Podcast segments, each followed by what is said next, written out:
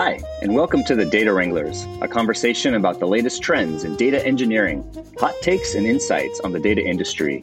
I'm your host, Jeffrey Heer.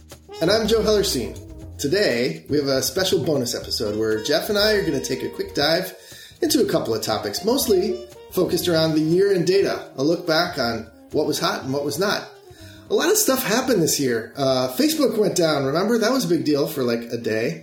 um, on a larger note, you know, SQL seems to be back, right? And Hadoop is dead.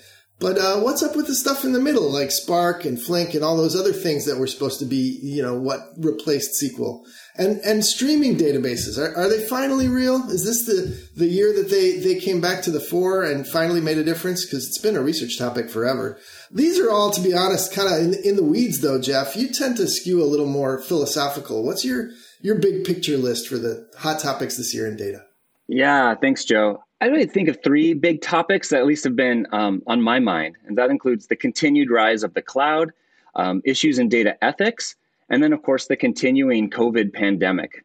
Um, so maybe we can visit each in turn. You know, perhaps you saw recently, you know, the spat online between Snowflake and Databricks. Who has the better, uh, you know, TPC benchmark results, and you know, and, and who's being more honest? And you know, of course, you know, lots of people get value from from both systems. And I think sort of what's unspoken there is, of course, this assumption that this is all running in the cloud.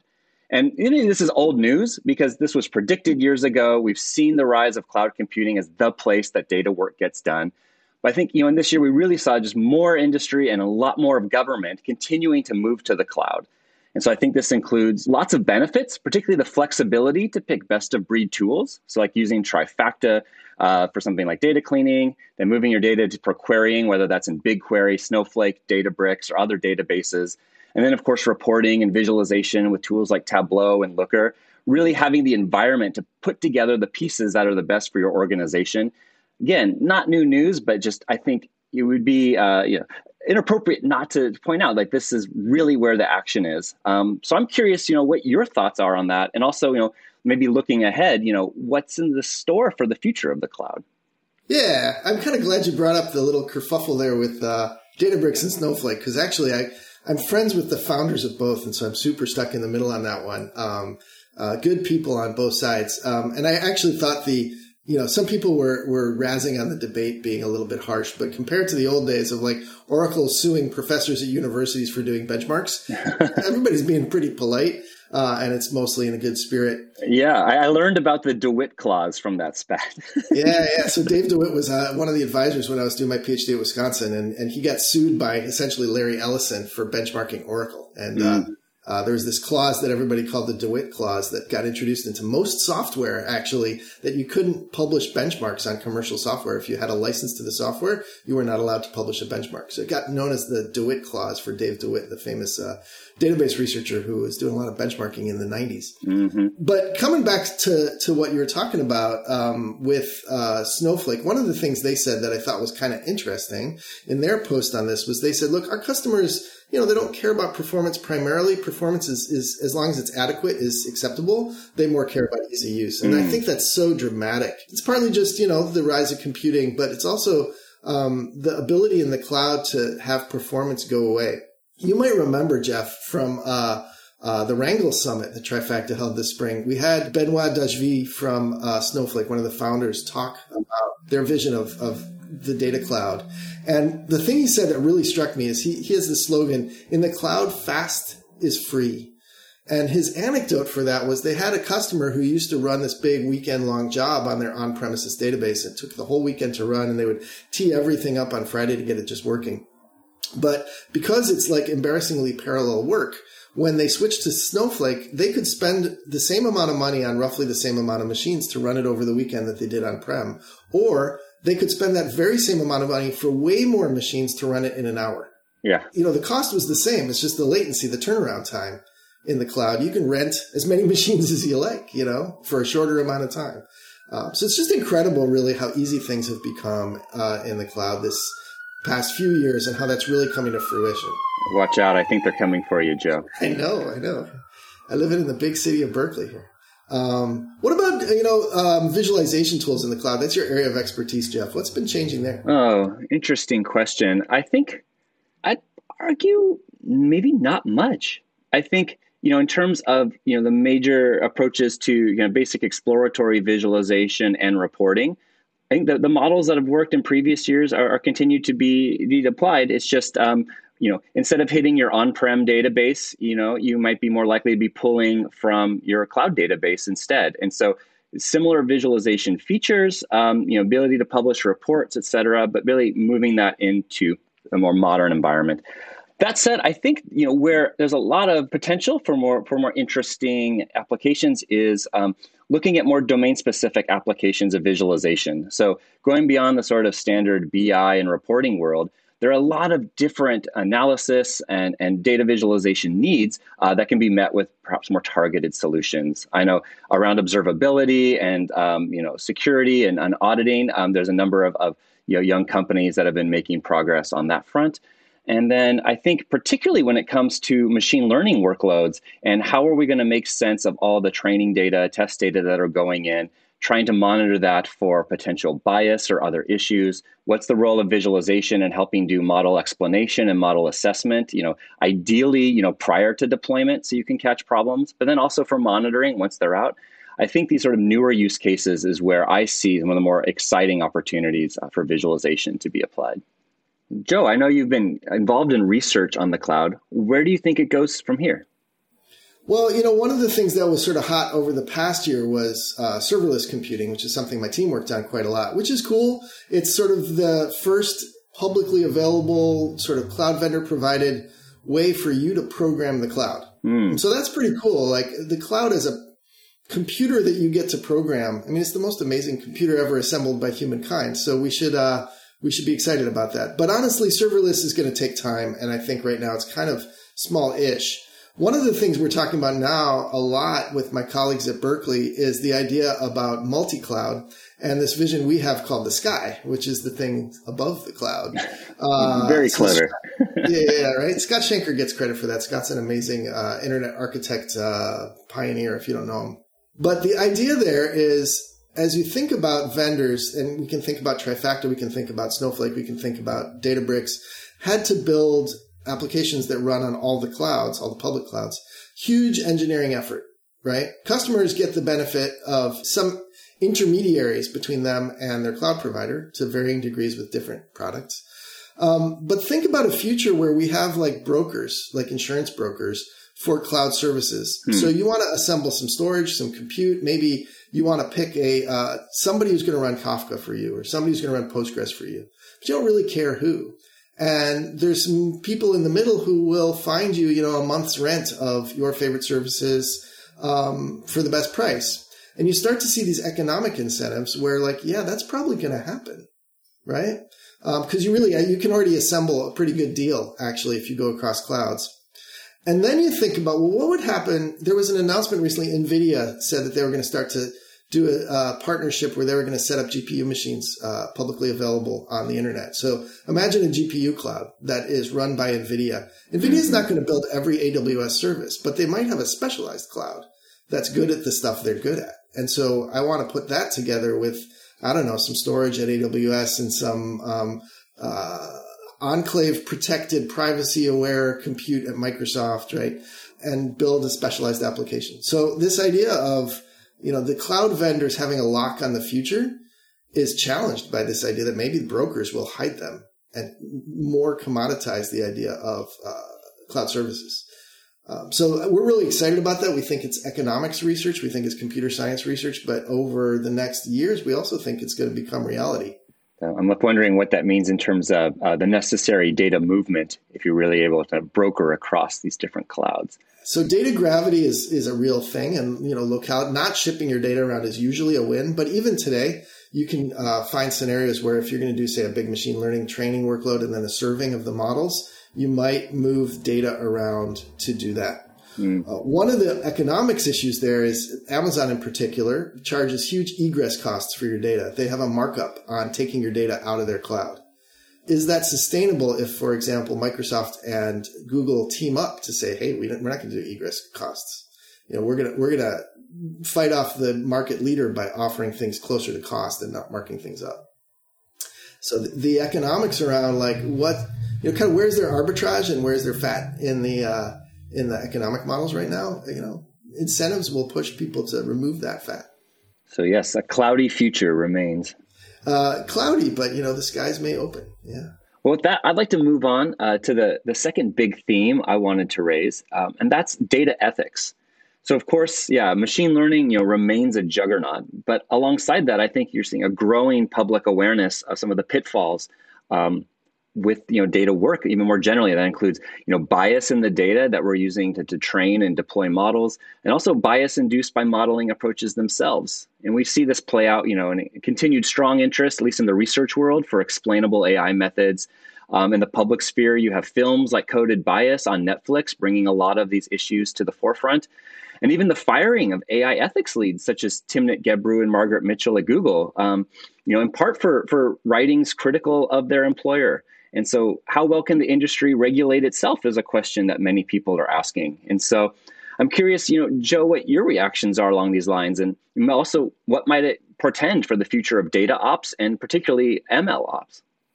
Yeah, this is a really great topic, Jeff, and I know you have a lot of thoughts. So I'm going to throw this question back at you afterwards, but I'm just going to add fuel to this fire. Um, we've also seen controversy around, you know, uh, carbon footprint of cloud computing, right? You have these giant data centers. Are they are they bad for the environment, or in fact, is maybe the computing industry um, better at managing energy resources than most industries? Which is another argument I've heard on the other side. Uh, so controversies around like you know global warming and computing how does that relate so that's an ethical issue but let me let me get back to you on some of the bias in ai questions and, and hand it back to you you know what are some of the worst examples that you're aware of in this space Oh, worst examples. Wow, it's a, a list. I mean, I think you've certainly seen, um, you know, examples online of, you know, deployed classifiers, including for photo collections that are then tagging people as animals. So things are just really insulting to people's uh, basic humanity.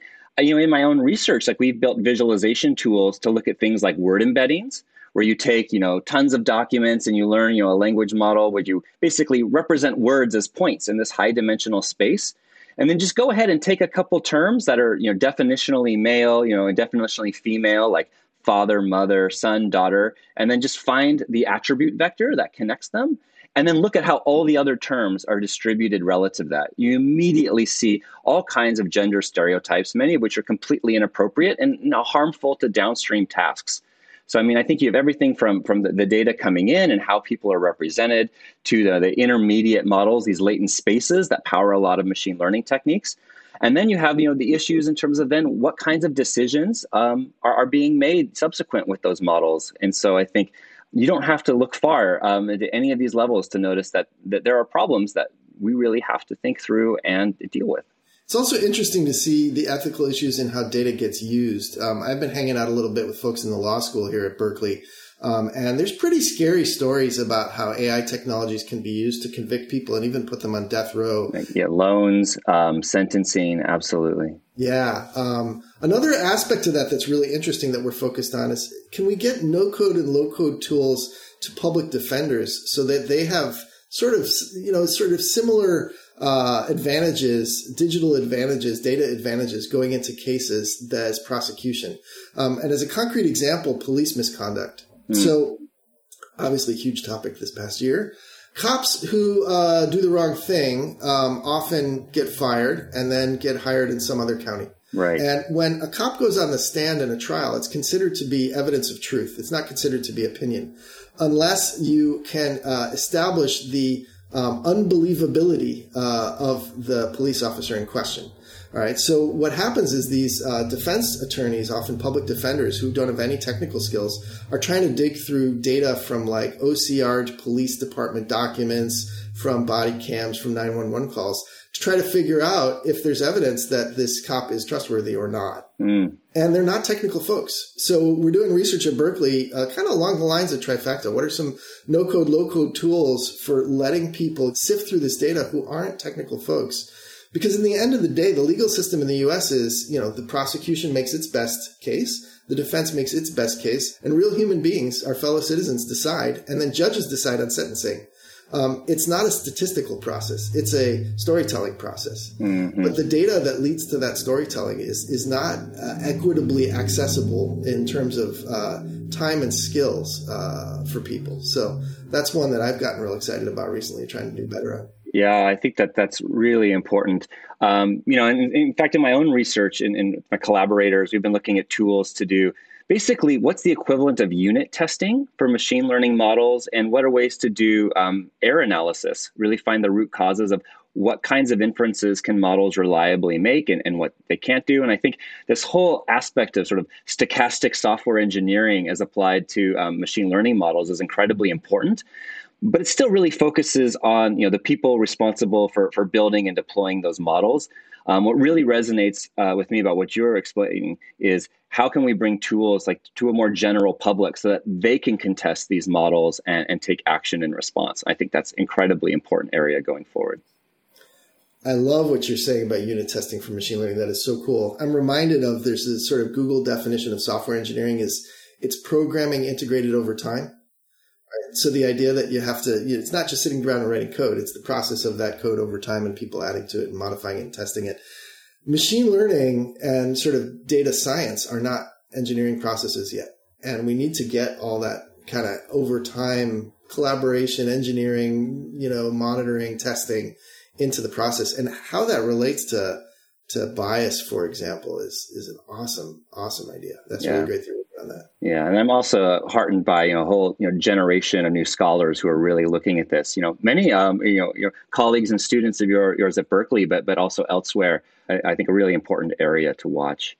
Yeah, you mentioned Timnit Gebru. You know, one of her close colleagues, Rediat Abebe, who's another Ethiopian female computer scientist, is at Berkeley as a faculty member working on ethical AI issues just like this. And I've learned a lot already from from her being at Berkeley. Um, she's also famous for having co-founded Black in AI, I think, with Timnit, mm-hmm. if I'm not mistaken. So um, when they were grad students. That then brings us to another you know, happy topic, so to speak, but I think one that's really important to the data world um, and, and the world outside of data, which of course is the, the ongoing COVID 19 pandemic. And I say, you know, from a from a data perspective, you know, in the last you know eighteen months or more, I think in response to the pandemic, we've seen a proliferation of both data analysis and visualization. Um, in an interesting way, I mean, I think visualization and various forms of, of um, data crunching have really come to the forefront uh, of the public consciousness, right? Who would have predicted before that that people would be familiar with seven day moving averages, per capita rates, and even SIR epidemiological models, right? Amazing. But at the same time, I think alongside that, we're seeing numerous examples of misleading analyses and visualizations. This is ranging from the ham handed to the statistically savvy. Um, but nevertheless, you know, many examples that I'd say torture or willfully misinterpret a data set to arrive at a foregone conclusion. And so, as we talk about media literacy, there's of course you know data and statistical literacy, and I think we're seeing this play out and evolve in very different ways, you know, in the public sphere um, up to the, today. Yeah, that's really interesting. I do think you know this is a case where um, people are actually looking at the data some, even in the in the very public eye. There's charts, and that's relatively unusual in our political and national process. I remember talking to a funder at one of the large charitable organizations in Silicon Valley. And when I say large, I mean really, really large.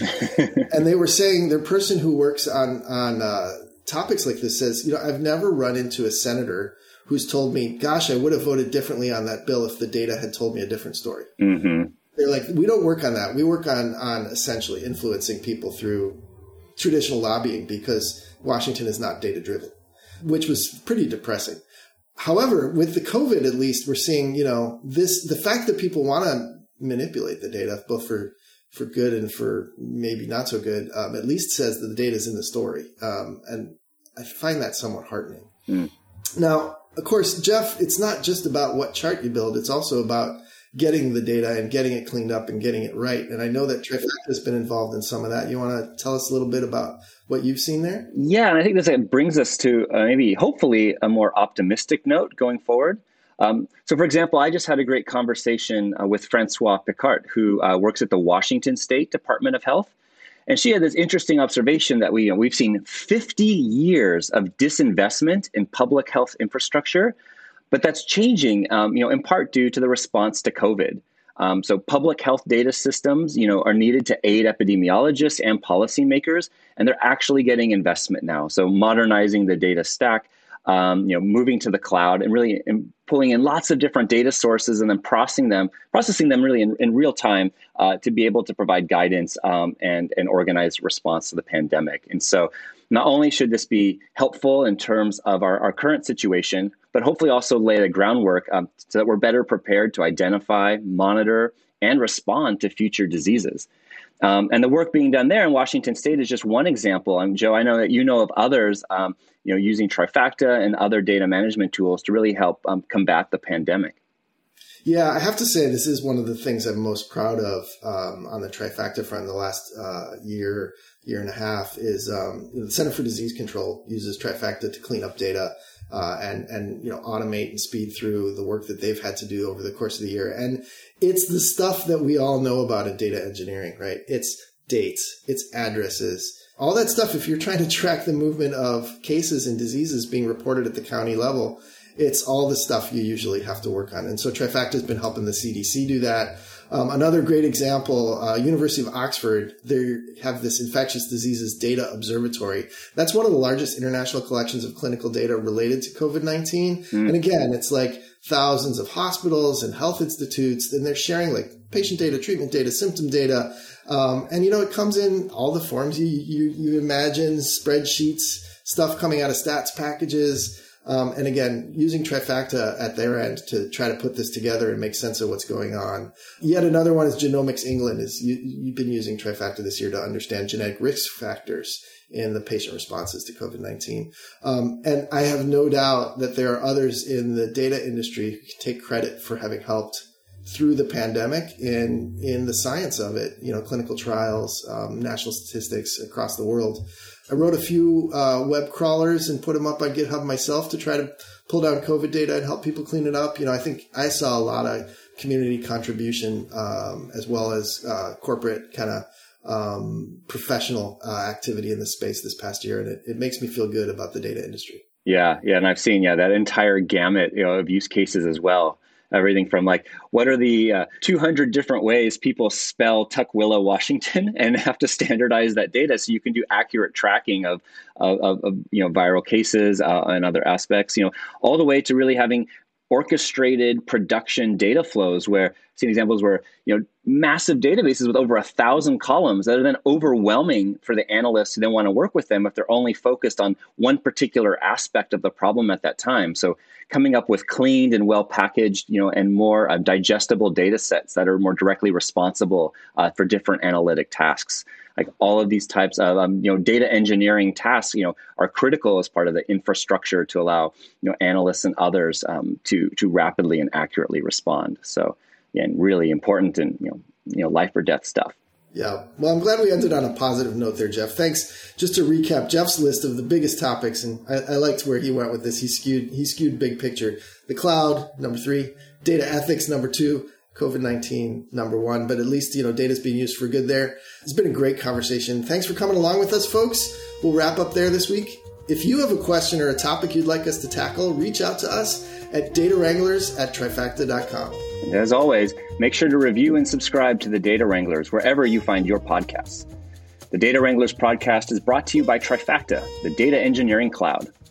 On behalf of Joe Hellerstein and the whole team, thanks for listening. I'm Jeff Heer. See you next time.